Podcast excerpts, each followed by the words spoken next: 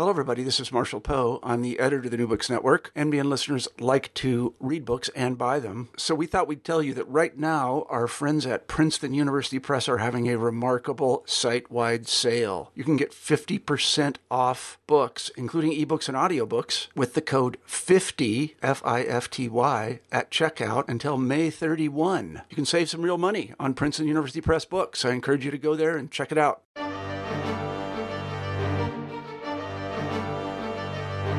Hello, everyone, and welcome back to New Books in German Studies, part of the New Books Network. Today, we'll be talking to Dr. Katerina Karcher about her excellent new book, Sisters in Arms, Militant Feminism in the Federal Republic of Germany since 1968. Katerina, hello, and welcome to the show. Hello. It's a pleasure to have you today. As always, we like to begin these interviews with having the author tell us a little bit something about themselves. Yes, so originally I'm from Germany, but I've spent most of my adult years in other countries. And I guess I haven't always been interested in history. That's really something that only started when I realised that there was a lot that isn't mentioned in the conventional history books, and I got quite interested in that. And I think I work on contemporary history because I love talking to contemporary witnesses, and I love hearing stories that I've never heard before, and I love working with sources that come straight from a dusty box in somebody's attic. I guess I don't really know whether I can blame the label historian, because I have a CV that was once described by someone on an interview panel at the University of Cambridge as ecstatic, and I guess there was some truth in that really, because I studied three different subjects in three different countries, and that interdisciplinary background has really informed my perspective on history. So I'm actually also not based in the history department, but in a department of modern languages, and that is really a place, at least here in the UK, where we can work on history, but also politics, gender, cultural theory, and where most people do all of those things. So that really is an environment in which I feel very comfortable, and I guess in which I would also situate my work. Yeah, that's interesting that you get to work across many disciplines, and it shows in this book that your background is more interdisciplinary. So that good time for us to talk about the book in question. How did you come up with this topic for this book? Yeah, so like many books, this one started as a dissertation. And it was the product of a long and quite substantial revision process, because my PhD was actually focusing on female participation in armed leftist groups in the Federal Republic of Germany. That focused on the period since 1970. And I guess, like many people, I was interested in the reasons why women take up arms, especially take up arms in a country like Germany, which was a democracy after World War II. And there is a fair bit of research on this question, of course, but it's focusing almost exclusively on some of the sort of well-known groups like the Red Army Faction or Baader-Meinhof Gang, which you might have heard of. And I was interested in these groups, but there were also other groups that have received hardly any attention, and that's what I found particularly interesting. So as part of my PhD then, I tried to track down sources, I tried to interview former members of these groups and find out more about their ideas and activities. And that's really why the book draws on a range of sources, including interviews, archival research, court files, and press coverage. But what is interesting is that there is a lot of discussion about the question of feminism and female terrorism in Germany, but there was really not a single scholarly study of political violence with a feminist agenda. And so this is where I wanted to come in. And then the PhD evolved into a book about that particular question.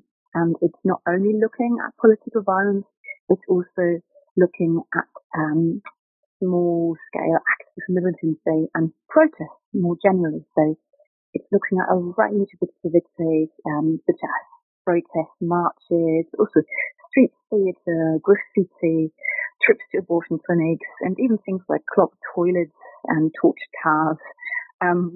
and poems and flyers and songs and all of those things, really. What were some of the challenges of working on a project like this? I guess when you work on a topic that is not traditionally included in the curriculum, for example, in this case, in the feminist curriculum, when you work on feminist political violence, you will always have people who say, hold on a second, that doesn't exist. You know, protest that is feminist is always non-violent, and political violence can never be feminist. So you would have quite difficult debates with people who question that the phenomenon that you want to study actually deserves any attention, and if so, that should be included in the history of feminism. And I think that's one of the challenges that we face when we try to really work on new topics or work on old topics in a new way. But that's probably also one of the most exciting things for us as scholars and as historians to do. So I've always enjoyed that challenge. So let's begin with the first chapter of your book. A lot of our listeners are not going to be familiar with sort of the new women's movement that you discuss in the beginning of your book.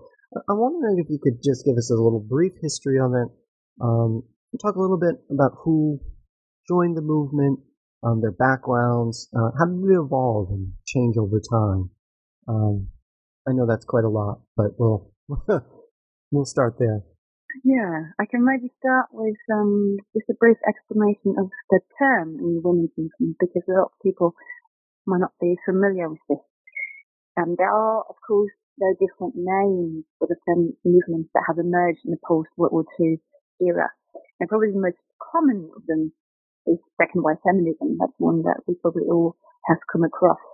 And that term is also used in German, but I prefer the term new women's movement. And there's really two reasons for that. The first is that this movement that I refer to as the new women's movement developed new organizational structures and a political agenda that was quite different from that of previous women's movements.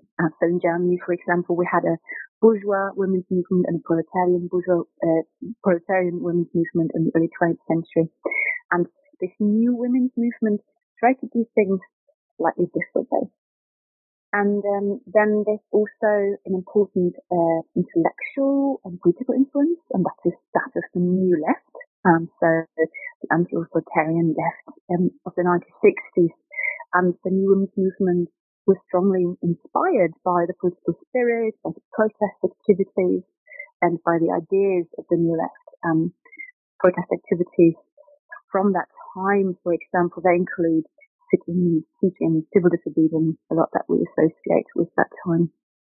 And if you try to sort of locate it on a history timeline, one could say that the new women's movement formed in the late 1960s, gathered momentum in the 1970s, and then lasted approximately until the late 80s or 1990, really, because, of course, then the political landscape in Germany changed a lot with the unification and just also a globalization of feminist ideas and EU feminist struggles. And in the 1970s, the new women's movement created a really interesting and quite diverse network of local and national organizations, but there were also social centers, women's shelters, there were things like bookstores, publishing houses, magazines, a lot of social platforms where women met, discussed, and organized campaigns. And these campaigns focused on a range of topics as well. And that's, of course, something that I look at in my book, but I don't discuss the whole range of topics. Some topics include childcare, education, sexuality, reproductive rights, but also things like violence against women. And it's really a very diverse and decentralized movement, which makes it exciting, but also quite difficult to study until this day. You mentioned early on in your book that there was a split within sort of the more radical feminists with more traditional leftist groups that had other goals aside from feminist goals. I'm wondering if you could explain this a little bit, this break, and why women's issues, feminist issues, weren't as important to some of these traditional leftist groups led by men. Mm-hmm. Yeah, so the student movement was really a movement that had men and women involved. Of course, it was still overall a fairly middle class and privileged part of the population, but there were men and women involved, and there were some really interesting debates because although leftist activists at the time tried to live very differently and break with a lot of the conventions, they didn't really break with all conventions, and there was still, in a lot of contexts, a quite gendered division of labour, and that also applied to the most radical pockets of the student movement, including the SDS, which is the German equivalent to the American group, really. So a socialist student organisation. And it is in 1968 that there was a real conflict, really, in September 1968, where a group of women from within this group who identified with the aims and politics of the New Left said, "Hold on, guys, we can't continue like this because we have been trying to bring these anti-authoritarian politics into our everyday lives, but this is not possible because we are alone with childcare, we are alone with all the domestic tasks, and that needs to change." So there was a real rebellion within the rebellion of the students, and that is really what a lot of scholars describe as the founding moment of the new women's movement. So you sort of touched on there's divisions, and there's two sort of ways that these feminist groups go. Some turn away from violence, others sort of embrace more radical measures, not necessarily going out and beating people up, but more radical. Can you talk a little bit about why that divergence takes place, and maybe this is a good time to sort of introduce some of the more radical groups? Mm-hmm. So there's definitely always been a huge diversity when it comes to the question of how we should change the world, of course, and that also applies to feminists. And there were a lot of campaigns where women tried to campaign for change using legal constitutional means. But it's interesting that there was also a history of feminist militancy, really, and this is something that I try to bring into that debate. Feminist militancy is something that, in the context of my book, I define as historically and politically specific ideas and practices that aim to overcome sexist oppression and are based on the assumption that this objective can only be reached with a confrontational attitude. So I'm trying to show that there have always been confrontational tactics used in campaigns, and that was the case in particular in some campaigns where a lot of activists felt that legal means didn't go far enough, weren't allowing people to reach their aims. And that's always a tricky question because we cannot just assume that there is a consensus on the question of which tactics are seen as legitimate and as productive in political struggles. That is something that is very often really contested, and that's definitely the case in the women's movement. And I think one of the reasons why there were a lot of activists who were refusing and rejecting, categorically rejecting, violent means of protest was that they felt that that was a sort of patriarchal thing, violence, or they felt that they wanted to fight for a better world and wanted to fight for a world without violence and therefore couldn't use violence to reach that aim. And that's definitely something that led to interesting debates, and these debates were fueled by the armed struggle of some groups in Germany in the 1970s.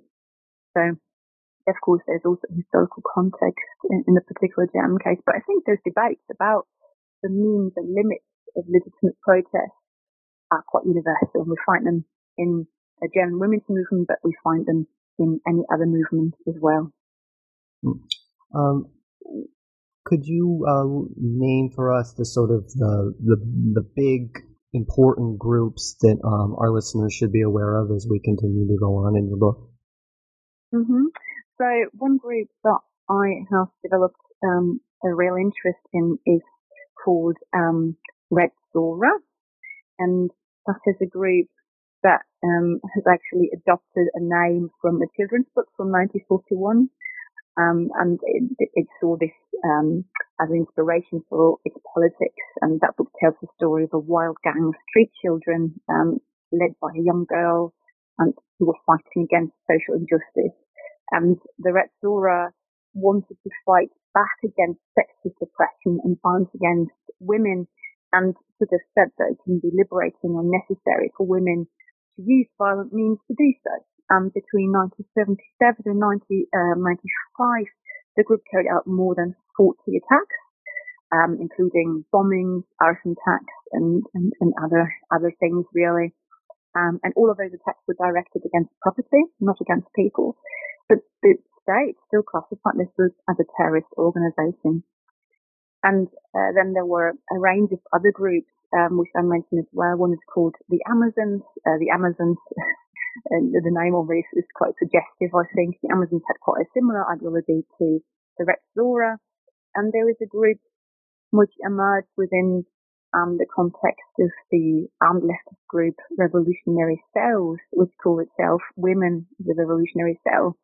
And again, a group that carried out bombings, and all of those groups were fighting for the aims that other feminists were fighting for as well, but they did it using explicitly violent means. And I think it's important to highlight that they almost, according from what I read from your book, never engaged in violence towards people. It was mm-hmm. only property. It was only property, but of course, one of the criticisms of these groups is that it's extremely difficult to make sure that nobody gets hurt. You know, if you're using explosives, if you're using incendiary devices, which they did. To be fair, they have used things like slow burning incendiary devices with timers, so they would only start the fires when they thought that nobody would be in a building. They have been quite careful, so actually nobody did get hurt in any of those attacks. At the same time, of course, it is still very dangerous stuff. So there is a criticism of them saying, well, how can you know that you will actually never hurt anyone if you use such means of protest? Let's turn to the next issue. Reproductive rights had a central place in your book. It was in the middle chapter. Obviously, it's a critical issue for feminist groups. If you could lay out the landscape for us with reproductive rights in Germany at the time that you're dealing with, and what are they fighting for? What are they fighting against? And then I'll follow up. Mm-hmm. So this is obviously a very timely question that we're still discussing today. And like in the United States and many other parts of the world, feminist activists in Germany have been fighting for reproductive rights for a long time. So essentially this means that individuals should be allowed to choose whether or not they want children, and if so, how many. And in order to make that choice, we need things like sex education, access to contraception, and we need to be able to say no to sex. Abortion plays an interesting role in these debates. And from the early days of feminist activism in the late 19th century in Germany, feminist activists have campaigned for legalization of abortion.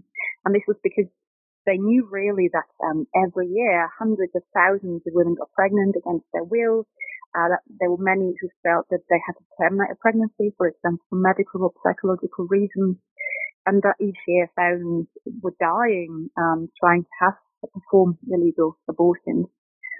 And in Germany, the abortion ban goes back to the 19th century. It was introduced in 1871, and there were attempts to change the legislation in the Weimar Republic, so in the interwar period.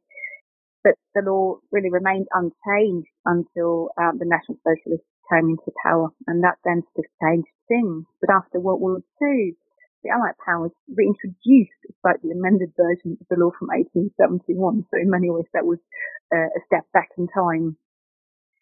And according to paragraph 218 of the Criminal Code of the Federal Republic of Germany, abortion was a punishable act that could lead to a year-long prison sentence for the actors involved.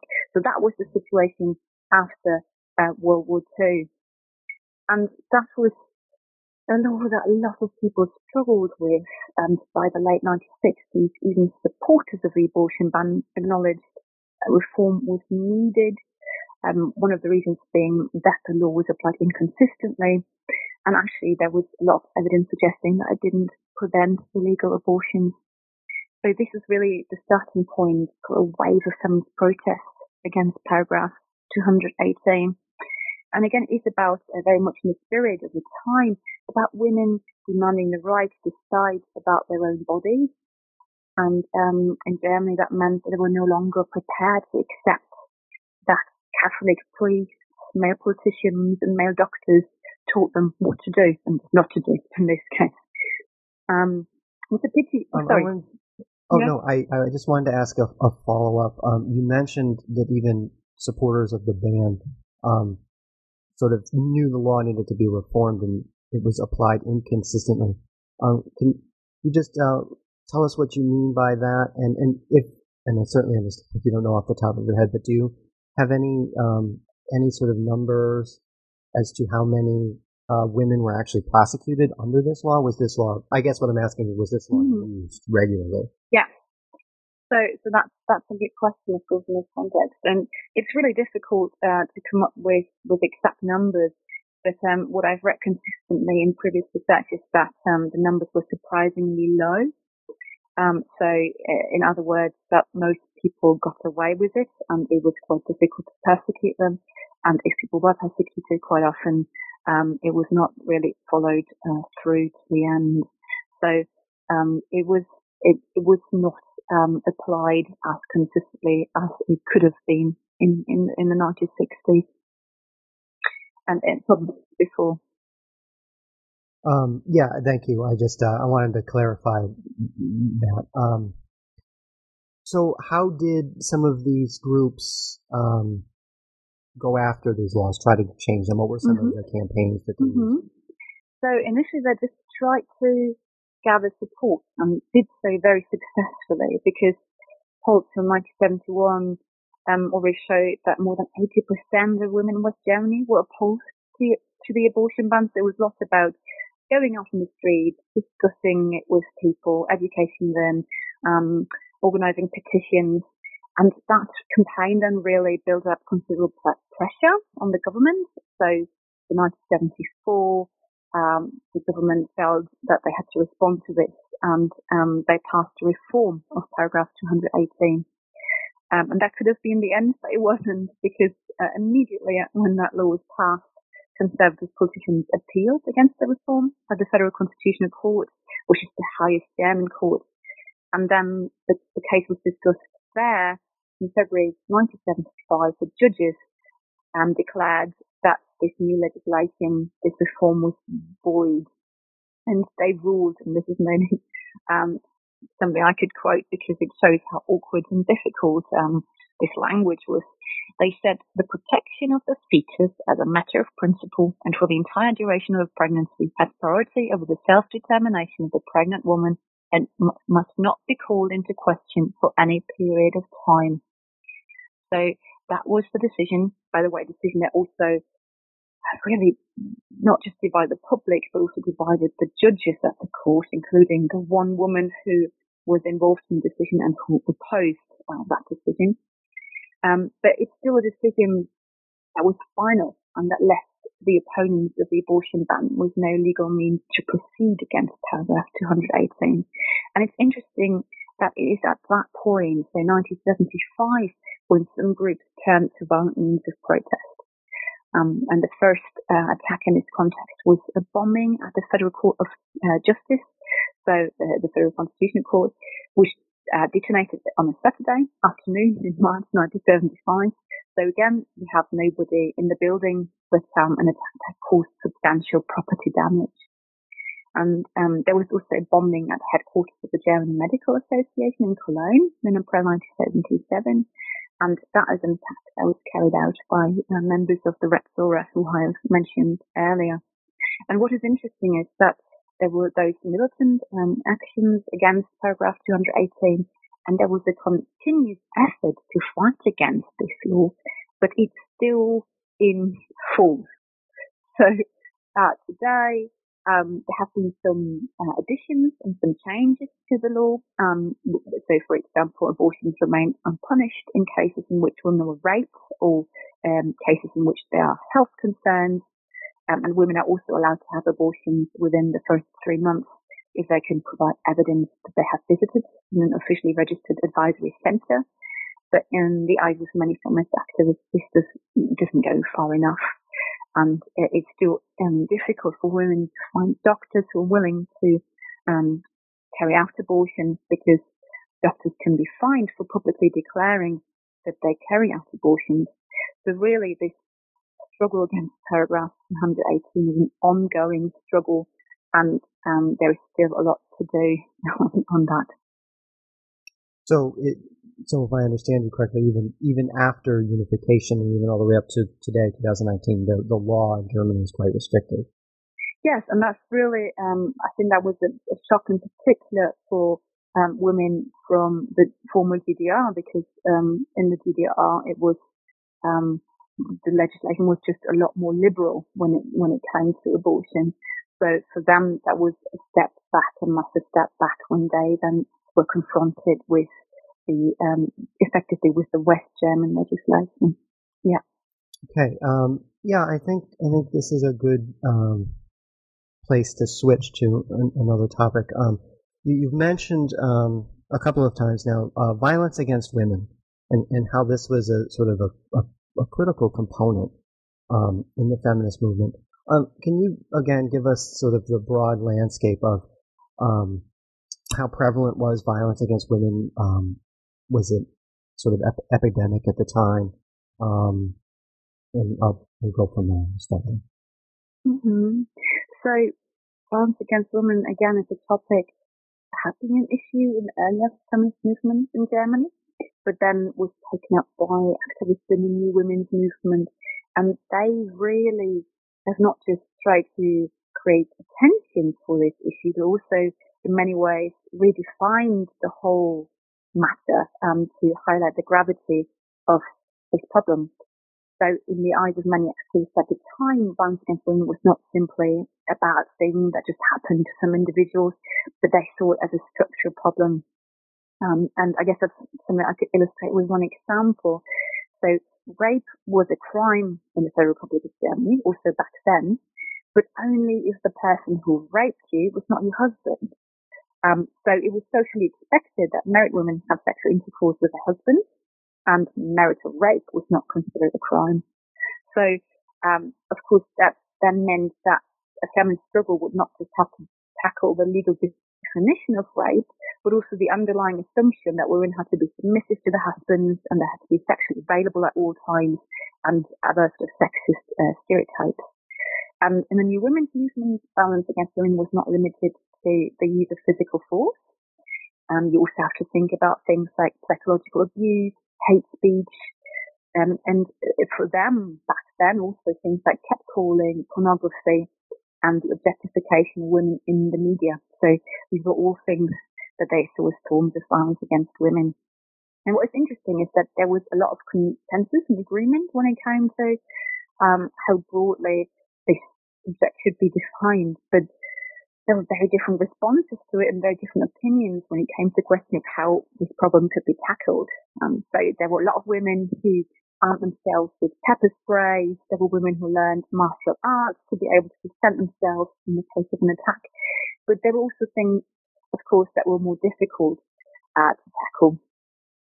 And Yeah, this is really where it gets interesting when we look up things that some groups have done. So I'm only talking about a minority here, but there were definitely groups who felt that they had to take justice in their own hands to fight back against violence and abuse. So one example is that women started revenge campaigns against alleged rapists, so for example, publicly naming and shaming them.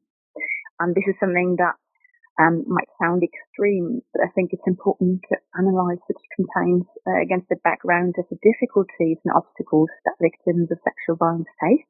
So when they were actively trying to take their abuse to court, that was really difficult for them.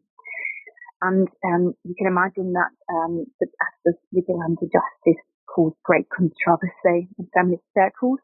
So there was some thought that could be liberating and empowering to do. For women, effectively to publicly shame their abusers, to attack them, to fight back. But there were also a lot of others who criticised that such actions were inexcusable and that they would bring the entire women's movement into disrepute. So there were a lot of debates around that question in particular. But there were also other things like Reclaim the Night marches. That's something that started in the late 1970s. And that was effectively women marching through parts of their cities where they felt uncomfortable or unsafe, usually, when they would go there on their own. One example is the red light district in Frankfurt. I don't know whether you've ever been in Frankfurt. It's very close to the central station. And you can easily just end up right in the middle of the red light district without noticing, but you definitely notice it very soon when you're there. And so what women tried to do then was to go there collectively, dressed up as witches, and at least some of them apparently were armed with stickers and flower bags. And then there were surprising names who came out of sex shops. And you can imagine that those men didn't find that very funny at all. But there were also some groups, again, that went further than that. So we have the Red Zora, we have other militant feminist groups placing stink bombs and incendiary devices in sex shops to express their rage against the ways in which women were portrayed in sex films at the time. And maybe I need to add here as a footnote, some of those activists involved in these actions have later admitted that there was a huge problem with these kind of attacks, because if you're trying to protest against the ways in which women are treated in the sex industry, and then you put a stink bomb into a sex shop, and actually there might be a woman working there, you kind of attack one of the people you think of as victims of this industry, and that clearly can't be a very good thing. But there were also things, just to add one or two more things, there were also court cases. So some women tried to sue publishers who were trying to boost their sales with suggestive images of half-naked or naked women, and they would go in and other protests at the editorial offices of such magazines. And there was really a lot more happening when it came to the symbolic violence against women in the media and women trying to tackle that. Yeah, I did want to ask a follow-up on something you said. You mentioned they would go to these areas like the Red Light District. How did they deal with or interact with female sex workers? Yeah, so this is a really interesting question, because quite often people would not necessarily meet each other.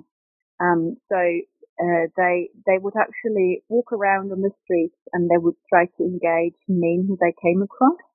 But they would hardly go into, for example, back then there was still this kind of cinemas where you would pay money and then go and watch a woman perform a dance or something like that. Quite often women didn't even make it that far to really engage in a conversation with those women. And I think that's definitely one of the problems that a lot of that activism had, because there were no deliberate efforts in some cases to engage in a conversation with women who were working in these areas, and of course also men and other people who might not necessarily want those jobs but have to do them. So that's one of the shortcomings of that campaign, and I think retrospectively quite a lot of activists have thought about that and have tried to act and interact differently with the people they want to fight for. But that can be quite difficult. And retrospectively, for example, a member of the Red Zora said that back then a lot of her ideas about sex workers were based on a quite Christian understanding of good and bad sexuality. And she said that actually meant that she wasn't really engaging with these women and trying to find out, for example, why they were doing the jobs they were doing. And I think, of course, that's what we now know. That's absolutely crucial when you want to support someone. You need to find out first what you can do to support them and whether they want your help at all. Yeah, no, thank you for that. I found that an interesting part of the book, because that's something that definitely feminist movements have moved on, you know, the decades following, you know, rights for sex workers and trying to understand that issue a little bit more broadly, and that it's very complicated. There was one other follow-up from what you said in this last question that I was interested in. You brought up marital rape, and I was curious just as when did that become against the law in Germany? Yeah, so that was a really, really long struggle again, and it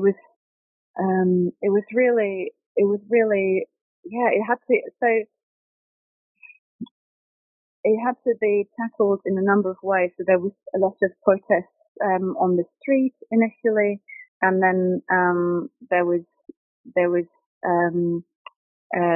sort of a legal campaign on behalf of women. That was like both carried out, like it was men and women, and it was really only in the 90s, I think, that became a crime. And so I think it was 1997 that the legislation was finally changed. So it's one of those very long struggles of the women's movement. Yes, I was going to say, so it took a while. So let's move to the last chapter of the book and discuss the transnational aspects of the new women's movement. And let's start with talking about how it was transnational, the challenges of making it transnational, and then we'll talk about some of the specific things that you discuss in the chapter. Mm-hmm. So there is a long tradition of internationalism and feminist thinking and campaigning, and that, of course, that doesn't mean that there is no racism or class bias or there's no other problems.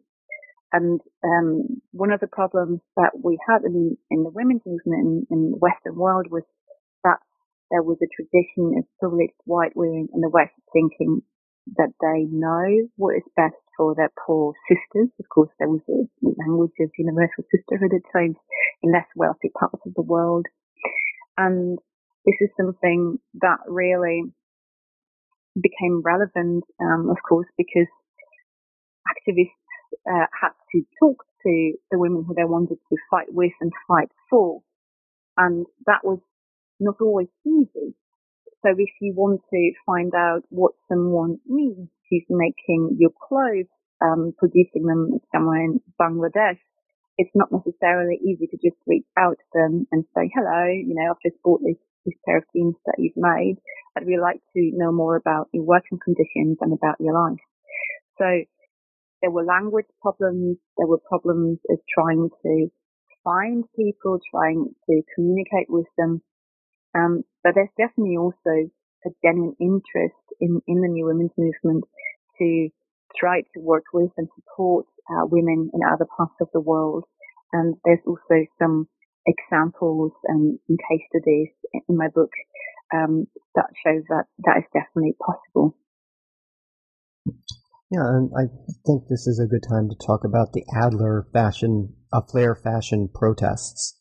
You could explain to us what those are and who was involved. And yeah, so I guess most of us, and I include myself on this, know very little about the garment factories in which our clothes are made. Sometimes we read about them because there's been another scandal in some factory, but it's quite difficult to follow the production line backwards, so to speak. And that was quite similar in the 1980s. This campaign really came into being when a group of workers in the global south, in this case in South Korea, reached out to women in West Germany. And in that case, these workers contacted the Korean women's group in West Berlin with a request essentially for sisterly help, they called it. And that was in 1986. And in their letter, the workers described inhumane working conditions in this Adler factory in South Korea. So it's a factory that was producing clothes for the German clothing chain Adler, which still exists to this day, and now claims to be one of the first fair trade companies, by the way. So that's something we can talk about later. Back then, 85% in the workers of that factory were women, so a really high percentage of women, quite typical of the garment industry in South Korea at that time. And most of them were unskilled workers on minimum wages, most of them quite young as well. And they felt that they were exploited, they didn't get breaks, there was sexual harassment at the workplace. And they had tried to tackle these problems with a local campaign, but the management of the factory, so both the local management and also the Adler management in Germany, had responded to that campaign essentially with violence and repression. So they were desperate, and that's why they contacted South Korean women and just women more generally in Germany. And it's interesting because this letter then really sparked a thriving solidarity campaign in West Germany. And that campaign involved actors from across the political spectrum, including women's rights organizations, Christian groups, but also trade unions, leftist groups. So really a range of actors. And there was lobbying, campaigning, publishing articles, but the Adler management denied any wrongdoing, and they just tried to sit it out. They just tried to ignore the protests in Germany. And it's interesting that this changed in 1987 when the militant feminist group Red Zora and also some other groups, including the group I mentioned earlier called the Amazons, carried out a series of arson attacks against Adler stores in West Germany. So they were using slow burning, quite simple incendiary devices, and they placed them in clothes, in items of clothes, in these stores, and they had timers which then started fires on a weekend after the shops had closed, and nobody got hurt, but the company, so Adler, claimed that they had a loss of 30 to 35 million Deutsche Mark, which is of course a massive loss. And there were really a number of those kinds of attacks. And after the 10th attack, the Adler management made a surprising turnaround. So suddenly they said something, they responded, and they said that they saw no alternative but to succumb to violence. So the management effectively promised to meet the demands of the workers in the South Korean factory, because they felt that's what they had to do to prevent further attacks. And that's, of course, something that you can imagine sparked really controversial debates, because, of course, everyone was relieved that Adler had finally agreed to improve the working conditions in the factory. But many groups who were involved in the solidarity campaign did not agree with the violent tactics used by the Red Zora and the Amazon. And there was also a big criticism of Adler, because rather than responding to lawful and peaceful protests, they seemed to react at a point when violence was used. And we have a really interesting debate that lasted for weeks and months about the question of whether it was a good thing to use violent tactics in this case. But it clearly is a case that suggests that companies do respond when they feel under a lot of pressure. And in this case, they responded by accepting the demands of the workers in that particular factory. And I'd love to say that that's a happy ending for the workers in South Korea, but sadly, that was not really the case because it was quite a strategic move. Adler agreed to all those demands, and then a few years later relocated its production to Sri Lanka, which was probably a lot cheaper than South Korea at that point. So that just shows that, again, this transnationalism needs to be an ongoing process, and there needs to be a continuous conversation between activists and workers in different countries. Are there any other examples that are quite as, I guess, for the lack of a better word, famous? Because you mentioned the massive amount of losses that Adler took with the destruction of their property. Is there any sort of parallel example, or is this really the big one? Yeah, I think this really is the big one, because it was such a concerted campaign. There are also other interesting examples where, for example, companies were targeted that were developing new technology in Germany and were working on genetic engineering. But it's really hard to show so clearly what a response was and what the response to violent tactics in particular was. So that's one of the big challenges that we face when trying to analyse those campaigns, because, of course, there's always a complex interplay of different tactics, and companies can say one thing but do another thing. So to analyse the responses of particular companies who've been targeted by protests, we also have to look at a range of things, including, for example, their profits and their promises, and then analyze whether these promises were kept.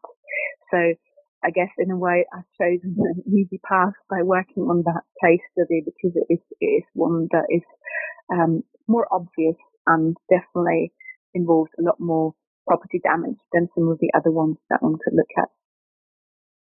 Right. And just a quick, so you mentioned they moved the factory to Sri Lanka.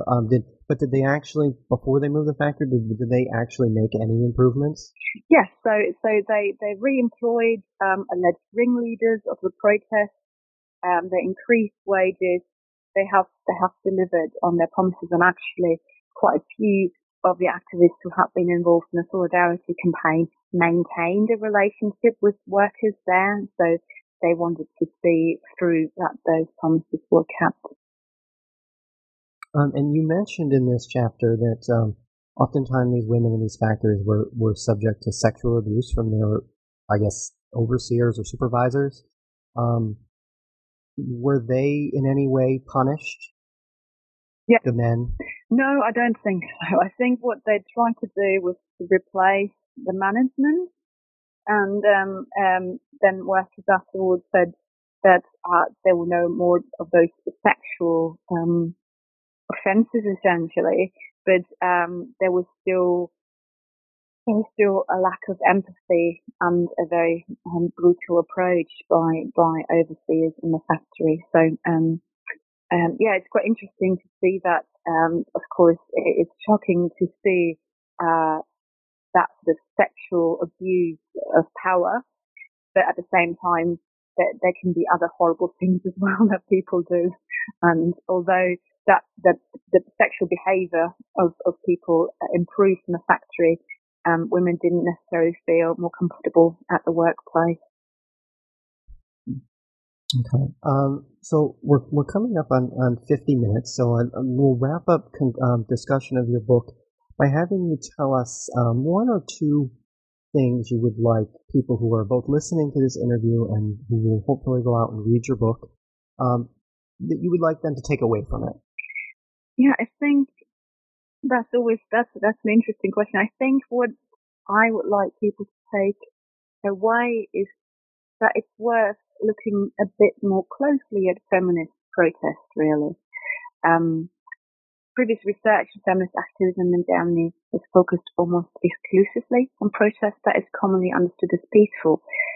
And I think it's very obvious from what I've said that that's not the whole story.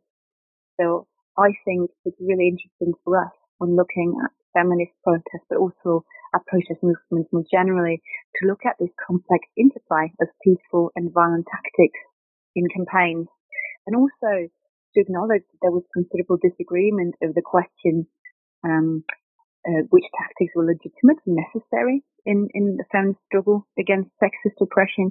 So it's interesting for us to ask ourselves, when do we use the terms violence and non-violence, and what does that mean to us? And can we assume that they always mean the same thing throughout history, and even within a particular movement? And I think the answer to that is no. So I think we need a lot more of that research that, really gives people feel inspired and thinking about those questions more in history. So one final question before I let you go. Now that this book is done and on the shelf, hopefully people are picking it up and reading it. What are you working on now? What's your next project? I'm currently working on a study of the UK exile of the West German student activist Rudi Dutschke. Some of you, at least those with a bit of knowledge or interest in German history, might know Rudi Dutschke was sort of the icon of the West German student movement. And he came to England after an assassination attempt in West Berlin in 1968, and he wanted to do a PhD at the University of Cambridge. But it's quite interesting because, well, it's a spoiler now, but he was kicked out of the country before he could start his dissertation because the Home Office considered him a threat to national security. So, of course, especially interesting in the time that we have here now in the UK, with Brexit looming over us, is the question who and what is perceived as a threat to national security, and why are certain foreigners, and especially foreign students, seen as a threat and get kicked out of the country. So this is what I'm working on at the moment. Well, it sounds fascinating, and no pressure, but when you finish and it becomes a book, I'd love to have you back to talk about it. I want to thank Dr. Karcher again for agreeing to be on the show. And her book, Sister in Arms, Militant Feminism in the Federal Republic of Germany since 1968, is out now. I believe it's coming out in paperback in November. Yes, that's right. Yeah. So there will be an opportunity to get it in paperback. I highly recommend it. It's a fascinating book about a period of history that I know myself didn't know a lot about, and I think it will be new to many of you. So I want to thank you all for listening. And we will see you all next time.